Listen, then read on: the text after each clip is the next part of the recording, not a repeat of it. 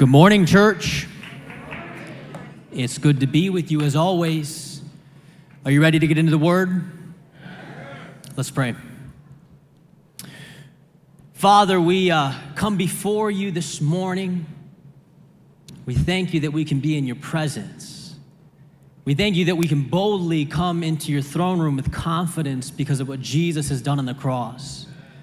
We acknowledge that we are nothing without you that we need you every single day.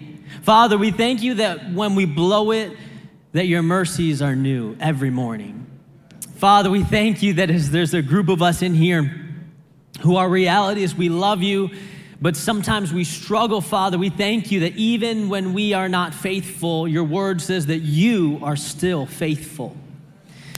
You are so good, and we are so thankful. And so, we just, even before we come to hear your word this morning, we just acknowledge your goodness and your greatness. And we love you, and we thank you that we're able to connect with you through singing and praise. And we know that you hear our worship and are so pleased with it.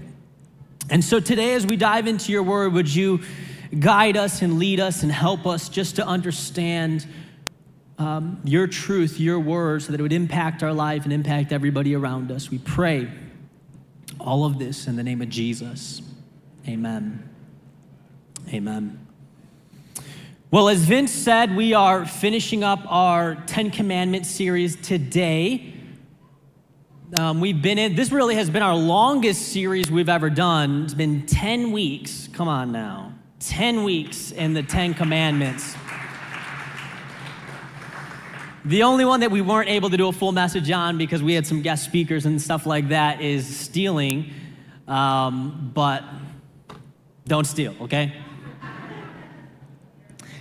The 10th commandment today, I had to kind of choose which one I wanted to finish. I said, you know, I really feel like this is an important commandment. Um, if I have the t- two to choose from, I really feel like I want to finish with this one. They are interconnected, stealing and this commandment are interconnected, but this is a command the last command that really points to what God is trying to communicate throughout the entire Ten Commandments. See, every command points to something that we aren't supposed to do, but ultimately points to a way that we're supposed to live and a part of God's heart. It's showing us God's character and desire for us to live, right? Let me just remind you the Ten Commandments, God gives the Ten Commandments to the Israelites because they've just come out of slavery. They, they don't know how to be the people of God. They don't know how to live God's way. They've grown so accustomed to living out of the culture of the Egyptians, a foreign culture, that they don't know what it means to be God's people and to live the way He's called them to. Just like we as Christians are called out of the old culture that we used to come from, the old practices that we used to live, the old life that we used to have, and now if you're a Christian, what's the Bible say? You are a new creation. You are new. Part of the reason our church is called New Life. That's our purpose. Not just to introduce one another to good principles found in the Bible, but to allow you and I, through the power of Spirit, to have new life that only happens through Jesus. There's a room full of people, the person next to you, the person over from you, in this room, of people that used to live an old way and now are new creations in Christ. And as we are new creations in Christ, we all have to try to figure out, you know, hey, before I knew God, I dated like this, but now that I'm a Christian, how am I supposed to relate and date other people? And you used to have an old pattern, you still have an old way to do it, but now your life needs to be mirrored in the way that God's called you to live. And that's what's been going on these whole, um, every week we've been going through the Ten Commandments. God finishes with the 10th commandment. And what's different about this commandment is specifically with this one, he's pointing not to an action, but to a heart condition. See, every command don't murder, action. Don't commit adultery, action. Don't lie, action. God in every action points to the heart and says, I'm not just concerned with how you look to your neighbor or how you look on the outside or what you do at the end of the day. I'm really concerned with the heart behind what you do, what you do. God is not just concerned with how we look to one another, but God is concerned with the deepest part of who we are. God cares about our thoughts. Scary as that might be, right? God cares about your desires. He cares about your dreams. He knows your fears. And God wants you to be transformed, not just an outward side, but to the deepest core part of who you are. When Jesus came to the most religious people of his day, the Pharisees, I was just listening to it in Matthew chapter 23 and 24. It's scary stuff. Because Jesus points to the most religious people of his day, the people who have several books of the Bible memorized in their mind, and calls them whitewashed tombs. He says, You're like a cup that looks really good on the outside, but he wouldn't drink from that cup because it's dirty on the inside. See, God is concerned with us as his people looking like him at the deepest part of who we are. This command, number 10, I'll read it for you, deals with the heart condition, the mind condition, the inward secret thing of coveting. Coveting.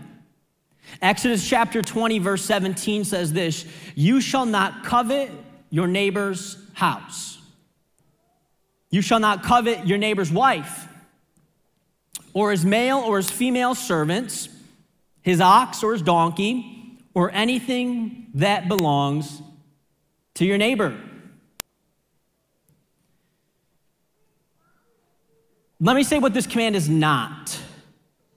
This is not God saying you can't have dreams, uh, don't have desires, uh, don't want more. That's not what God's saying. We actually know all throughout the Bible, we see different people who want good things, right? There are good things that you should want a better marriage. Amen? You should want healthy relationships. You should want to work hard and all the benefits that come along with that. It's not a bad thing to want good things. But listen to how one pastor says it, Pastor DeYoung says the Bible says our problem is not that we desire things but that we desire the wrong things or desire good things in the wrong way. We covet when we want for ourselves what belongs to someone else. And the scariest thing about this for us is we know that if someone goes up and just like punches someone, we're like, whoa, they got some issues to work on. Uh, you know, no one's like, if somebody murders someone, you're like, okay, wrong. They murdered somebody. It's very visible. You see it, you're aware of the action. But coveting is something that can be done in the deepest parts of the heart. You can, as a Christian like me, want somebody else's things, want somebody else's relationship to a point that it becomes an idol in your life and we know from the New Testament that coveting is actually at its deepest root idolatry.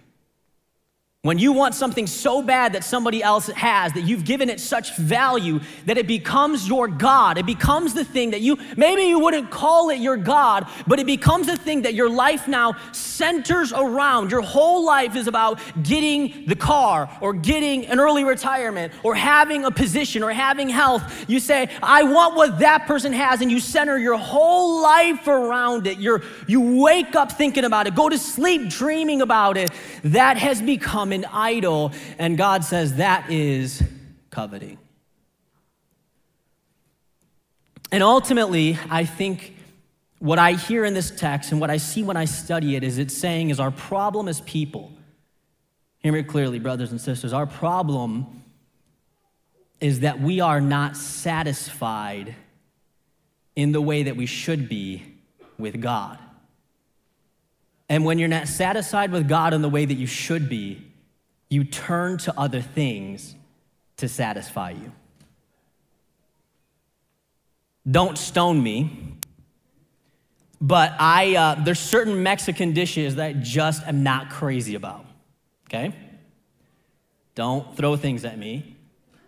One of the things I don't, uh, I'm not crazy about is um, I'm not crazy about mole.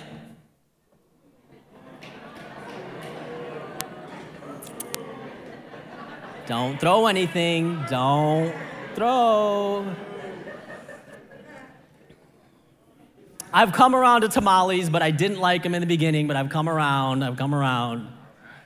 But sometimes I go over to relative's house or a, a friend's house or something, and they'll cook it, and it's like grandma's recipe. And everyone's like eating it, licking their fingers, like, oh my goodness, this is so good. And I just like, I don't like it. I may eat a little bit of it, but I'm not crazy about it. I move on. And if I'm driving home, I'll be like, let's get, you know, Portillo's on the way back. Let's wait 40 minutes in Portillo's and get a get Italian beef. But if I'm driving with someone, either my family or my wife, and they ate a full meal, they're not looking to stop on the way back because they're satisfied with what they ate already. It's not that the food wasn't enough or there wasn't enough portions, it's that I didn't eat enough of the food that I should have eaten or I didn't have enough. I would have been satisfied if I would have taken enough in, but I didn't. I nibbled, I ate the crumbs, and I moved on to something else. Sometimes, not even in the meat of my sermon yet. Sometimes that's our issue. We nibble at the table of God and think, God, you're not enough, but you really haven't been satisfied or had a full meal of what it means to be with God. When you really sit with God, when you really get to know God, when you really spend time with God, when you really press into God, you will be satisfied. But if it's like a drive through meal and you're moving on and you just nibbled at the table of what it means to be a follower of Jesus or in a relationship, you will go to other places to be satisfied. And ultimately, humans, we as people, Christians, there's a part of us that God has created that we will only be satisfied fully in Him. Only.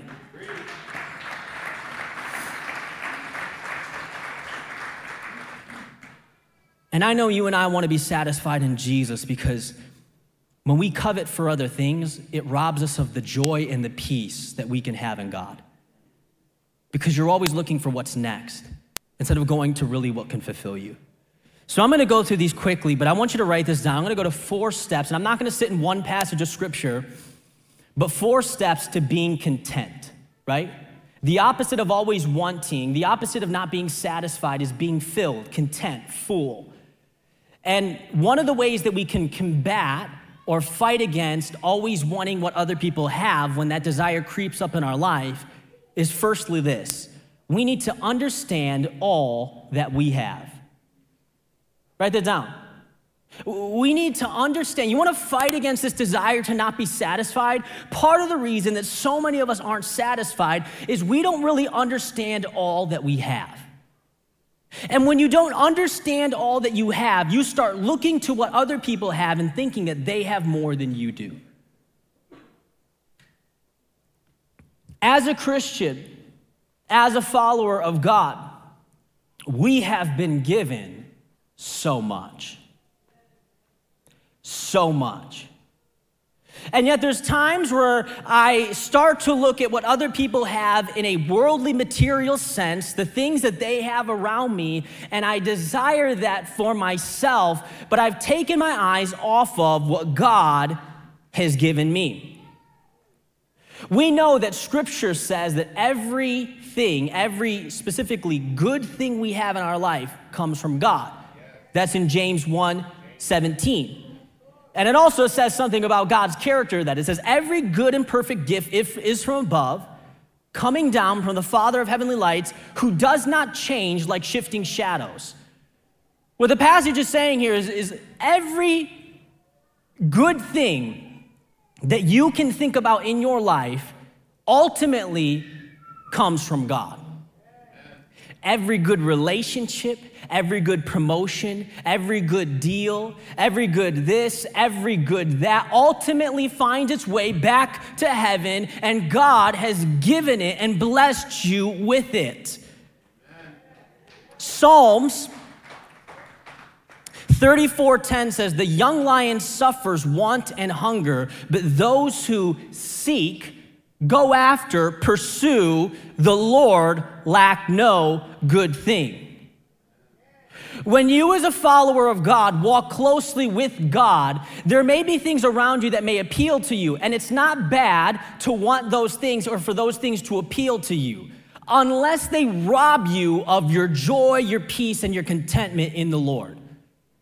When you start desiring something that somebody else has so badly that it takes your focus, your mind, your reality off of what God has given you, you will quickly fall into the heart condition, the sinful condition of covetousness, wanting what that person has. And let's be honest with ourselves the grass always looks greener on the other side always.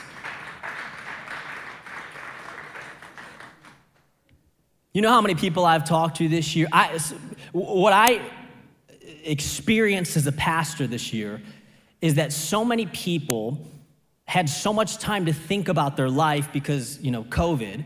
We had a lot of us were working from home. A lot of us had more time to just think about what we wanted to do with our life. I realized though that a lot of people grew really discontent last year.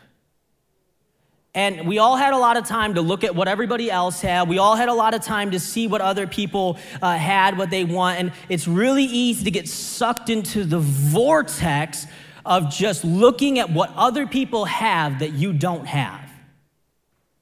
And what happens, one of the clearest, most uh, simple signs that you are struggling with this sin, that we are struggling with the sin of coveting what our neighbor has, is when you cannot celebrate when somebody else wins.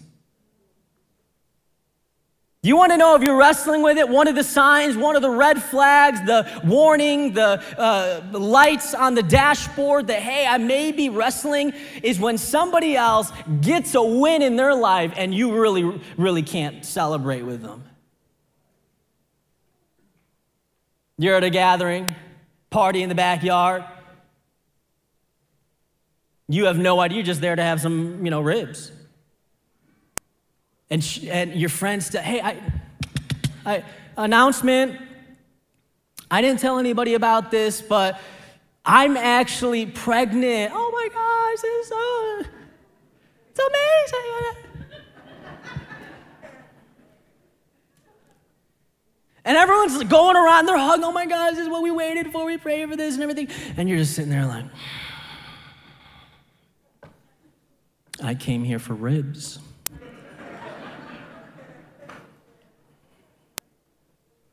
She knows that I've been praying for that, that I want that. And everyone's over here, but you're having your, you give one of those like, you know, I don't even know what, are they hugs? Like, hi, like, ha- so happy for you. And that's your best friend. Big moment. Something they prayed for. You even pray, hey, let's pray together about this. But they get their prayer answered first about something that you wanted, and you can't celebrate with that person that you love because you covet, want what they have, and it robs you of your ability to have joy with them. You just got a new car. It's nice. It's red. You're paying more for insurance, but it's red. You wash it every other day. Not every day, that's a crazy person, but every other day. It's in the driveway, you're cleaning it. It's not 2020, but it's 2018. That's new, right? But then you see your neighbor pull up with that 2020. And the thing that you washed every day, now you look at there and say, This stupid old thing. I knew I should have got the 2020. I knew it. You loved that car. You were driving it, windows down, music extra loud, looking at people intentionally while you're driving, just like, hey, you see what I'm in? But then your neighbor gets one that's newer, and the shiny toy that you enjoy, you can no longer enjoy because you covet, want what your neighbor has and what that gives them.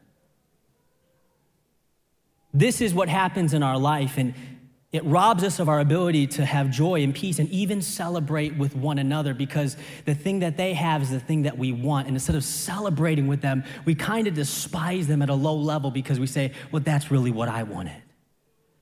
And God's saying, that is what I'm concerned about. And let me say this part of what creeps in here with, with, with covetousness is this thought that, God, you're answering their prayers, but you're not answering mine. You're doing me wrong, God. You're not fair to me, God. Uh, you, you can't, maybe you can't provide or give me what I need, God. But listen to Philippians 4.19. Let me push that lie out with some truth. Philippians 4:19 says, "And my God will meet all your needs according to the riches of his glory in Christ Jesus." That means that, you know, if I go to my dad and say, hey, dad, can you give me some money? He can only give me the amount of money that's in according with his riches. If he only has so much money, he can only give me so much money, right? If he only has so much, I can only ask so much for him, from him. God has unlimited everything. And so, whatever you need from God, God can provide that for you and give that to you. If you don't have it, it's probably not because, you know, God just doesn't want to give it to you. It's probably because it's not the right season for your life or the right thing that you need in that moment. The Bible talks oftentimes about praying for things and then at the proper time, we'll get it. And we grow, I don't know, I do. I grow impatient like God, I've been praying and asking for, it. I want that. And God's just like, just slow down at the proper time. I'll give it to you. At the pri- it's not that I don't have it available. I'm God. I have a thousand cattle on a thousand hills. I have everything that you need. Don't get twisted or fall into the lies that I can't not provide. I can absolutely provide for you. But my child, do you understand that if you can't learn to love the little, then you will never love when you have it all.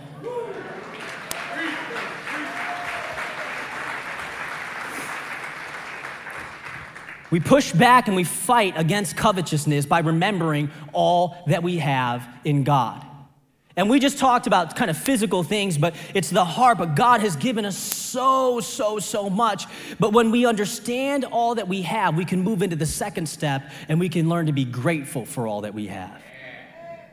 It's not just remembering all that you have or understanding all that you have. That's piece one.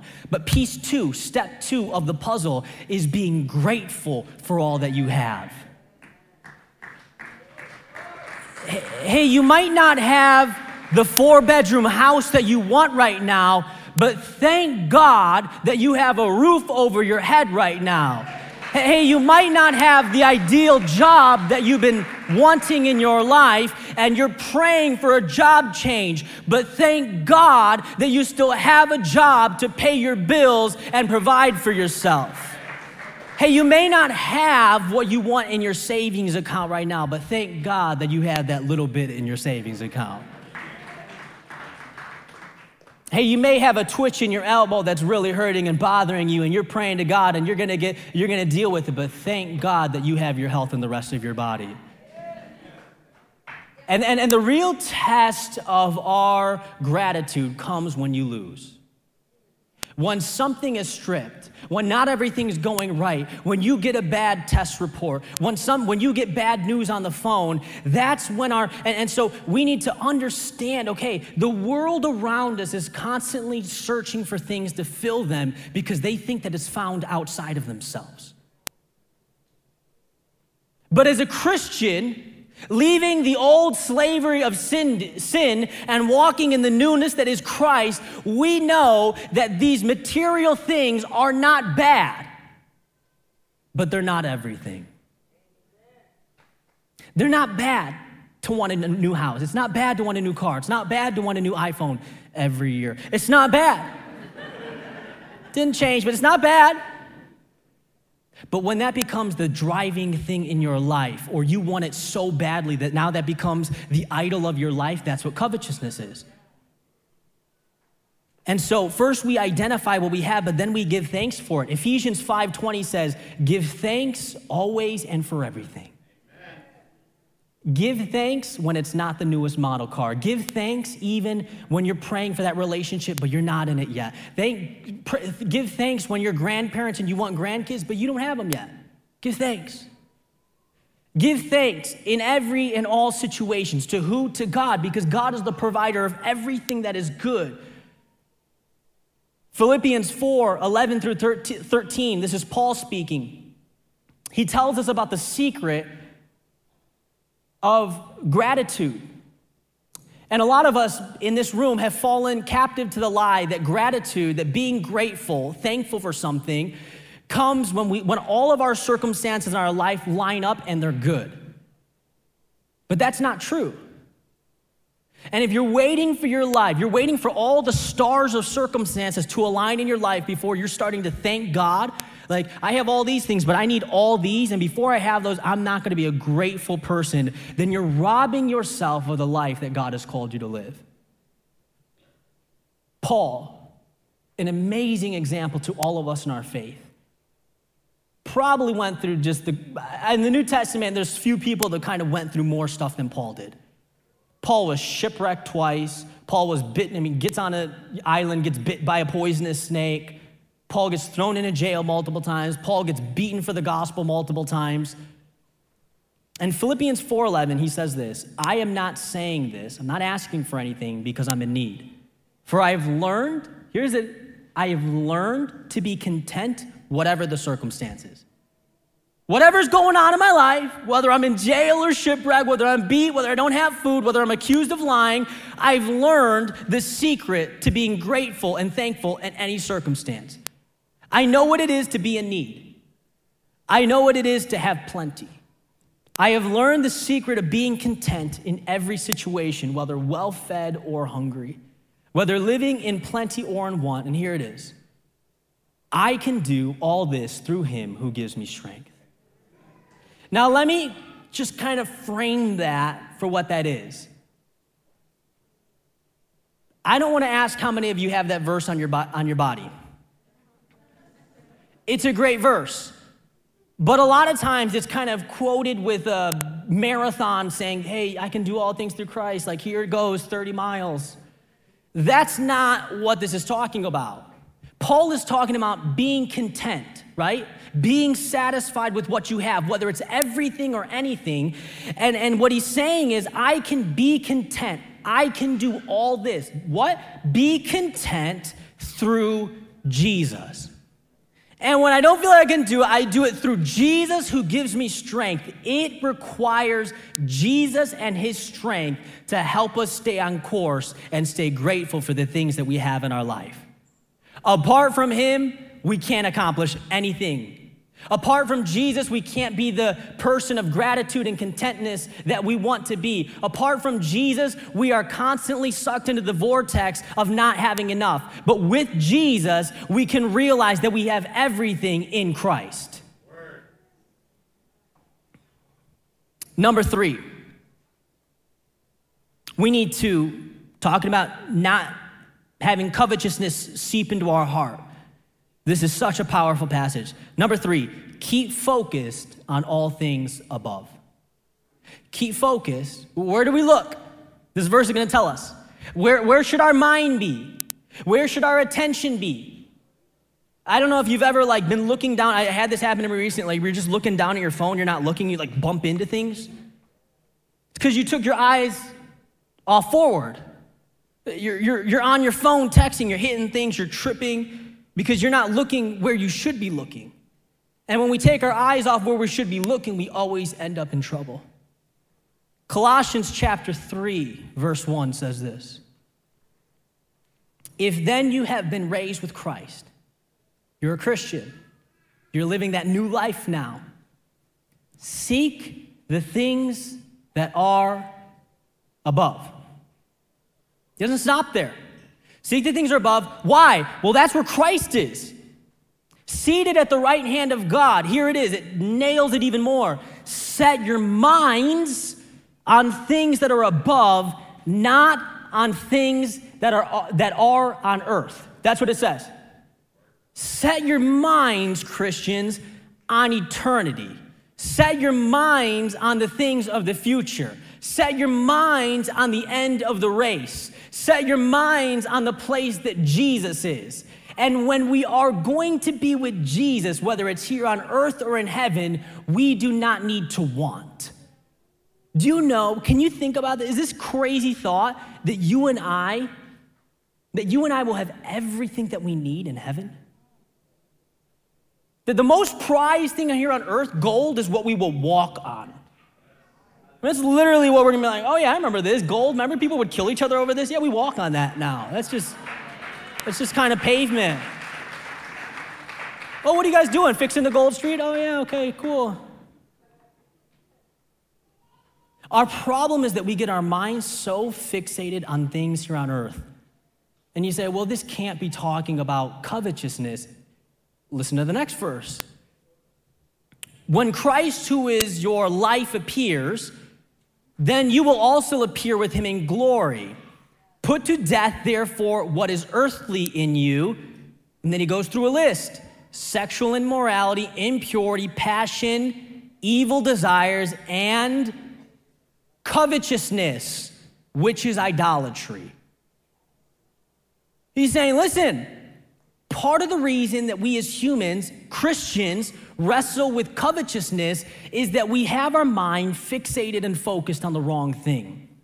We become so caught up in the culture about, well, it's what bag I have, or what house I have, or how much money I have, or what net worth I have, or how many houses I have, or if I have a boat, and how many degrees, and am I successful in the world's opinion.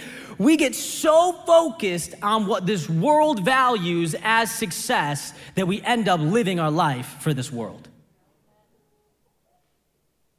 God's saying, if you have your eyes focused on this world and all the things of this world, you're just gonna, you're gonna live for those things. The only way that you can possibly live for something that's greater than yourself, the only way you can possibly live for that which is heaven, the only way you can possibly live for that which is me is to focus your attention on me. Take your mind off of all these other silly rat races that people are running. And that doesn't mean don't work hard. That doesn't mean don't strive with excellence. That doesn't mean don't want more. That doesn't mean don't push and this and that. That doesn't mean that. But if that becomes the drive of your existence, then you've missed the focus of what's that much more important. And when we take our eyes off of Jesus and the race and living for eternity, when we take our eyes off the one who provides, we start thinking that we are the main provider. If I just don't do enough, then I won't. No, no, no, you should work. Bible says you don't work, you shouldn't eat. The Bible says if you don't work, you don't provide for your family, you're actually worse than an unbeliever. It's a pretty strong verse. Worse than an unbeliever if you're not providing for your family and you have the means. But when we have our eyes on Jesus and He's the goal and He's the thing we're chasing and running after, then those things that were so important to us become less important and He becomes the driving force. 1 Timothy says, but godliness with contentment is great gain, for we brought nothing into the world and we can take nothing out of it. But if we have food and clothing, will we be content with that? The most valuable thing that you have in your life, if that was stripped from you, would you feel like there's a reason to live still?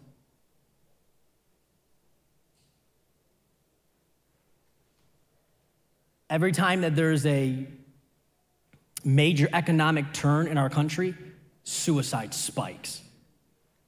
Because some, there's some people that have so entrapped their wealth and, and their identity together that once their wealth goes, they feel like their value and their identity and everything else goes with it. God is saying, listen, Christians, I brought you into the world with zilch, zero. Nothing. You didn't even come with clothes.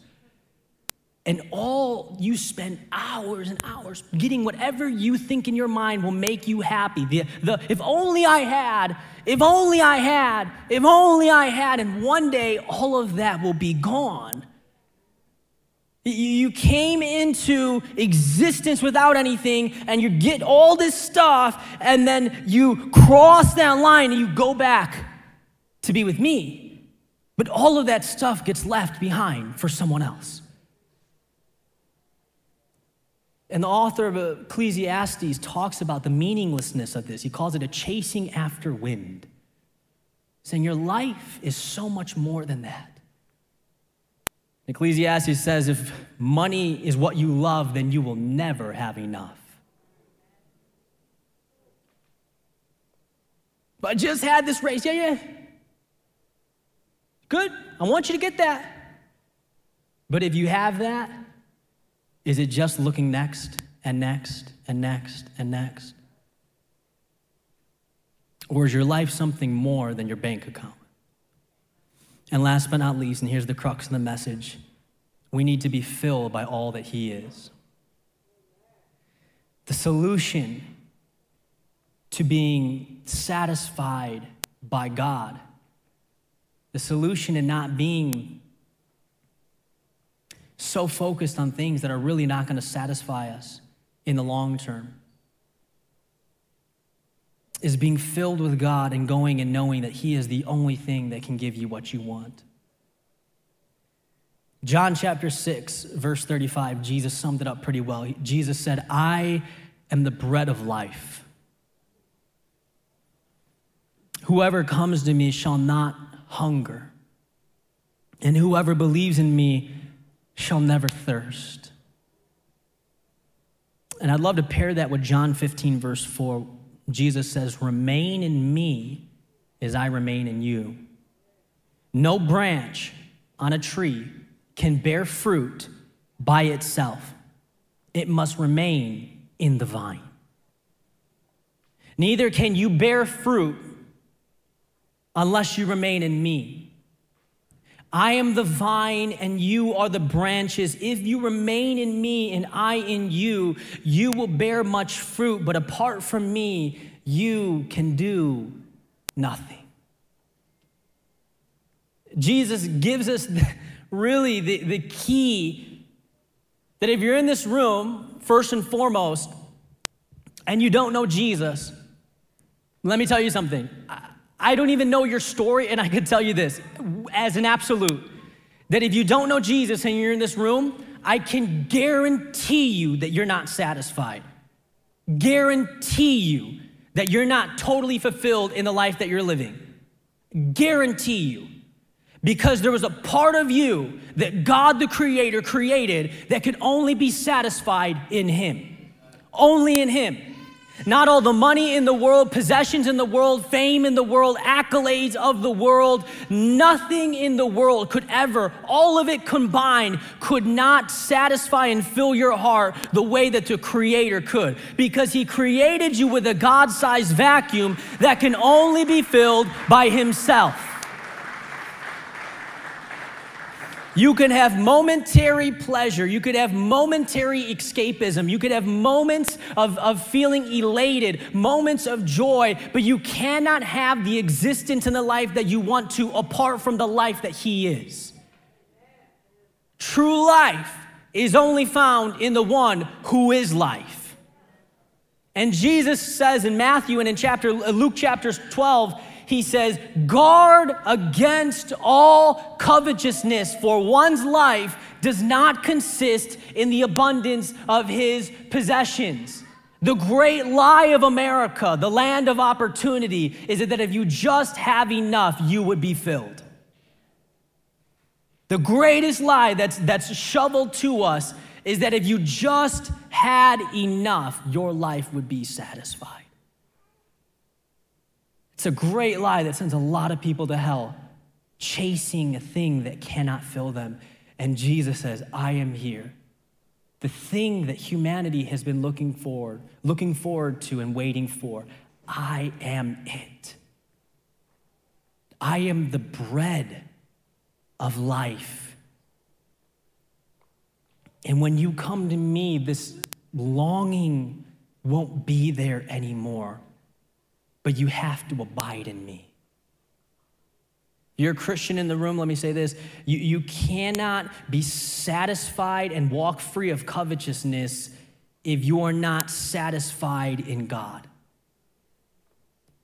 You may have windows and seasons of success and, and, victory, but if you are not abiding, staying close, walking in the Lord, you cannot be satisfied in the way. You need Him every single day.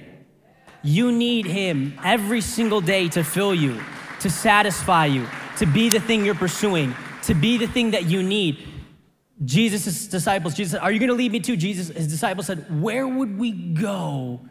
You have the words of eternal life. Like we found it in you, Jesus. And that another relationship, another drink, another party, another achievement, another this, another that is not going to satisfy. I've tried and it's a black hole, only you can fill it. Stand with me.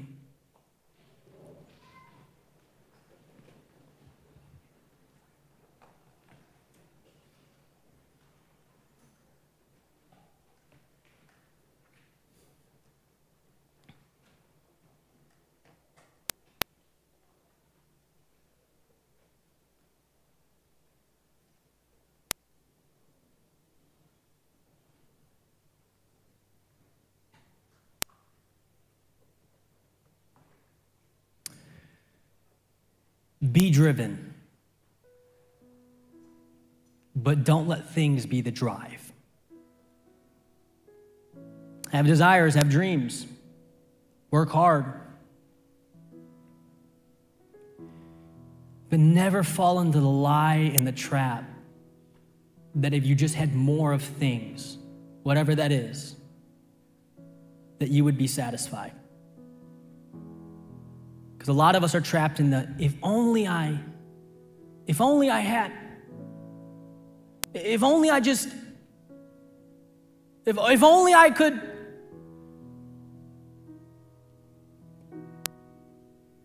And God is like, if only you could see that I'm the way.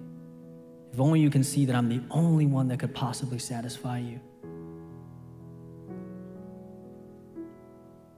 And I want to pray for you as we end the service. I'm going to ask that every eye would just be closed at this time. And um, if you are struggling or wrestling,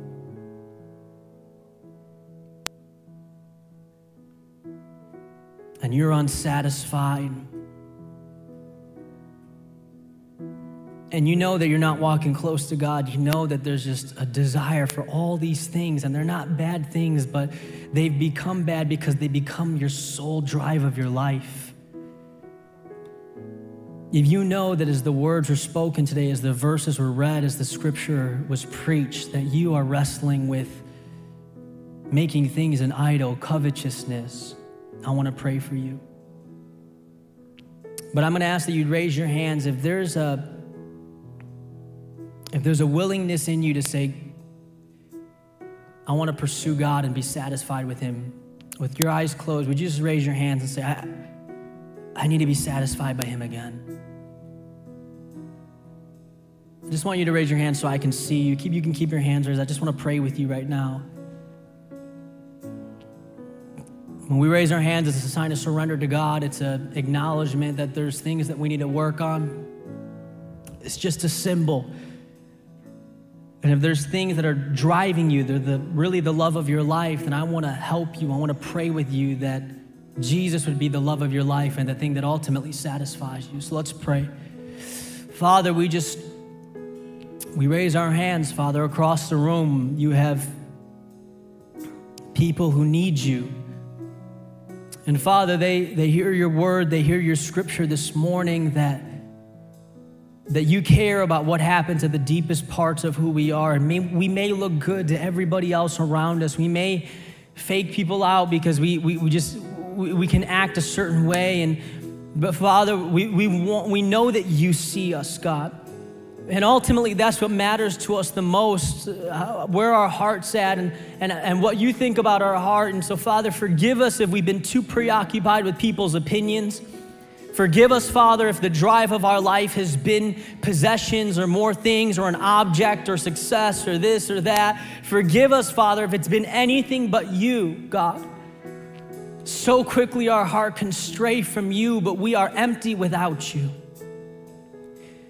And so, Father, I pray an extra, an extra uh, measure of grace for those that have their hands raised, God, that you would just meet them where they're at. As we sing this song of worship, would you free them and help them, God, walk in a freedom from covetousness, God, that they would walk in a closeness to you and that they would truly be satisfied as they pursue you, abide in you, walk with you long for you, God, that you would meet them and they would be more satisfied than if they had a hundred or a thousand times what they even thought could satisfy them in the world, God. You are the answer to our emptiness. You are the life that we need, and the abundance of life is found in you. And so, as we worship, let us focus our minds on Jesus and on heaven above. Let's sing.